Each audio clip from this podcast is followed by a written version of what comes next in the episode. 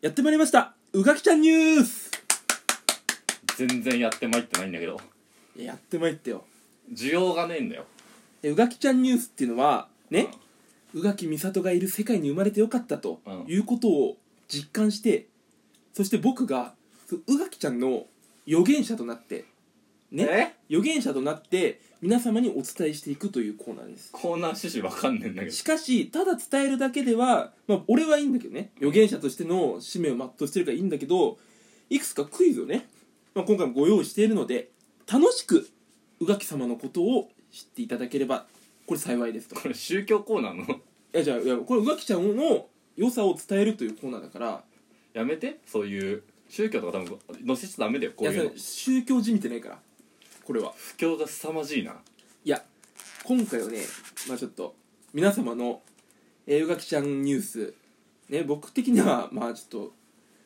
すごい好きなコーナーなんだけど、うんまあちょっとイップスになってたとこあるけども、もう成功したことがないからねだけこのコどーナー、まあ、強いね要望がありまして本当かそれ強い要望がありまして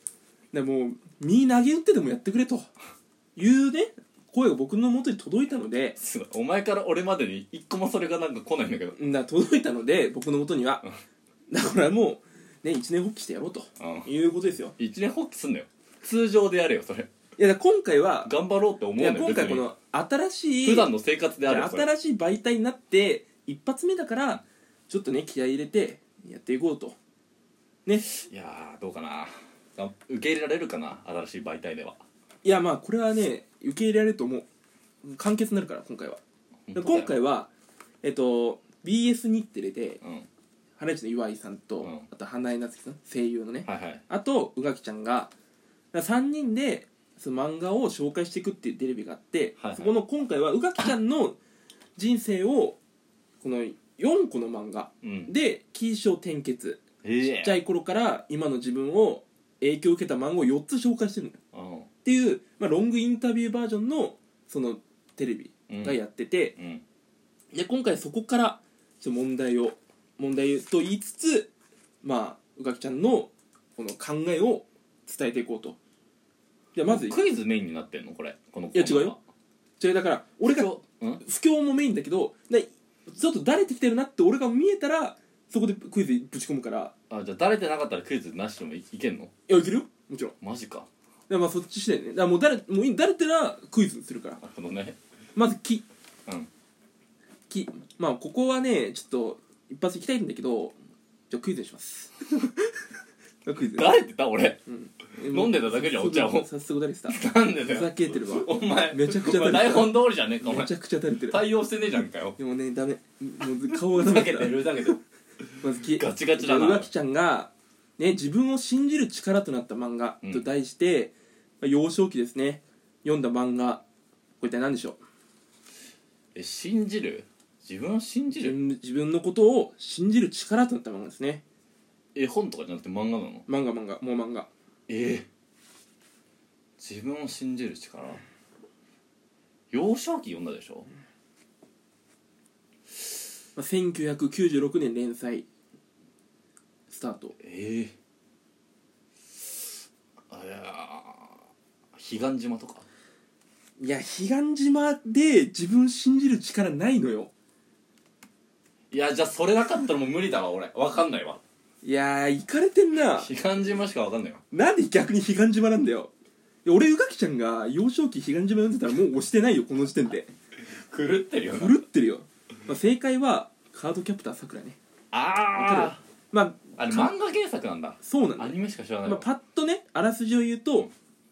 なんか父親の書庫でなんか不思議な本見つけてなその本にはなんかケルまる守り神ケルベロスがいて、あちっちゃいやつでしょちっちゃいそうやつそでうしょそうそあとなんかなんか杖持ってるもんねあとう、うん、あんまちょっと言わないでよ俺はさ、まあ、読んでないんだからなんかなんか説明説なんか別に漫画の説明とかいらないかなと思って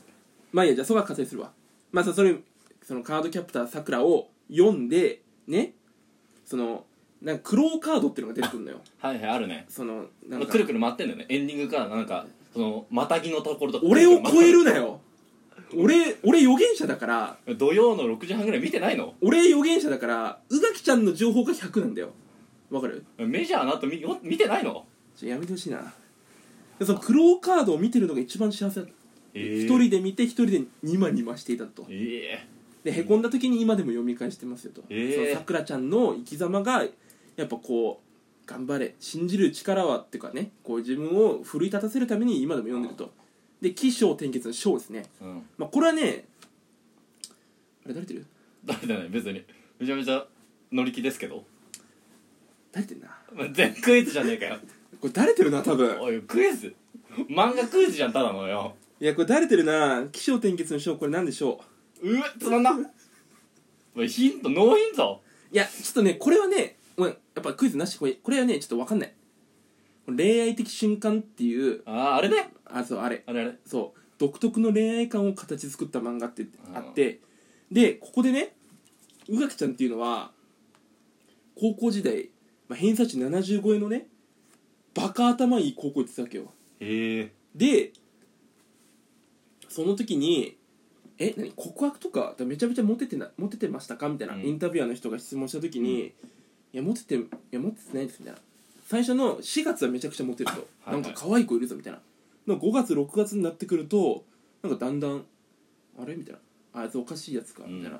ていう風になっていくとええそうでやっぱ人私は宇垣ちゃん第一印象で大体決めちゃうとうんでパッと見た時にあ私この人と付き合うなって思思うんだって、えーもう見た時におうで最初に会った時に好きだなって思わなかったらもうどうにもならないとへえだから俺がねもし宇垣ちゃんと会った時にもうこんなのもう俺予言者ややらせてもらってるから、うんあきっとこの人と付き合うなって思われるんだよもううんそれはねうだんからちょっと考えてようん思われなかった時、うん俺のこのえ思われんなってだって予言者なんだから思われるでしょそりゃそうだよだか思われるら俺は思われるけどもし思われなかった時いやないないないないだってお前は予言者でちょっと言わせろ思よわれるのちょっとビジョン言わせるえだってお前は思われると思ってんでしょうんなんで保険打ってんのいやだから怖いじゃんもし会った時さいやなんでだよお前堂々としてるいや俺はこのこれを見せるよお前が無理だろみたいなツッコミお前期待してたんだろうけどさいけるよだん全然大丈夫だってだってさ求める声もあるんでしょちょ次行くわ大丈夫えー、終わったショーショー何も起きなかったんですけどなんか全然なんか転がってなかったよ展開が今日天月の天うん急須はチーズの夢を見るうん急須はチーズの夢を見るっていう漫画があってこれまあはい実写化するらしいんだけどええー、これで山崎賢とか違うねあー違うかそこクイズじゃない得意じゃないえー、っとね主演誰でしょうクイズだと思ったわ主演誰でしょうクイズやってもいいよいいよ でまあ主演成田凌なんだけどうわあね「あ急須はチーズの夢を見る」ってねここは大学生のねミスキャンに出てたこと頃にこの漫画を読んだとはいの時にちょ誰てんなクイズやるいかやお前お茶も飲めろだれるって言うなよいや誰いや何飲んでんだよ俺が飲みてんで今一番お前は飲むの熱だって話してんだからいやこの時に宇垣ちゃんは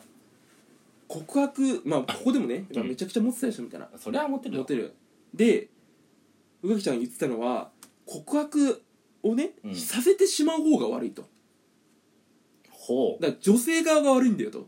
へえだから何人にも告白されてる女性私どうかなって思うとだか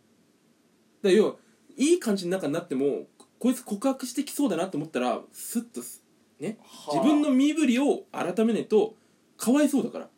なるほどなどうせ私振れるからみたいなだからこういうこと言ってんのよだかうんらそれをこの漫画から学んだとおおそんな漫画でこの漫画は、まあ、これうんこれちょっとあらすじ言った方がいいかもしんないなちょっと気になっちゃうわこうこれね要は、まあ、主人公の大友恭一っていうやつがいるんだけど、この大友恭一ってやつがめちゃくちゃ仕事できる結婚してるんだけどうーんと 浮気野郎なのよはいはいはいで大学の時の後輩がたまたまこう道ですれ違うんだけど、うん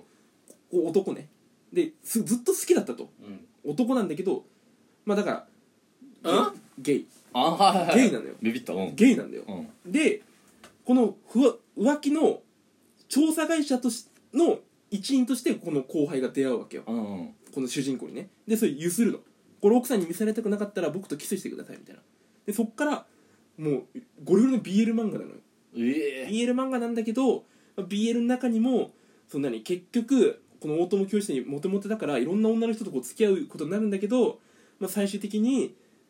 こう自分が一番好き、まあ、性別のわ域を超えて一緒になるみたいなっへえていう漫画もこれ読もうと思ってんだけどねそれはあれか献血いけない漫画献血いけないわ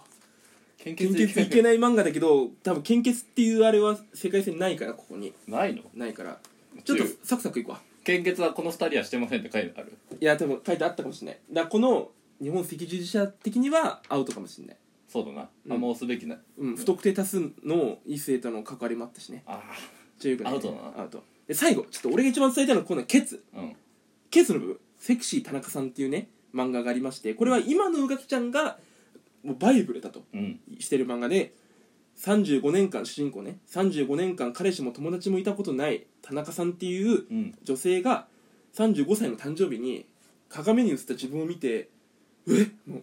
ババアじゃん」みたいな。はいはいはいでそんな時に自分のお姉のねそのバーの、うんお姉のバーカウンターそのバーテンダーの人に「ベリーダンスやってみたら?」みたいな軽い気持ちで誘われて、うん行ったらすごい面白くて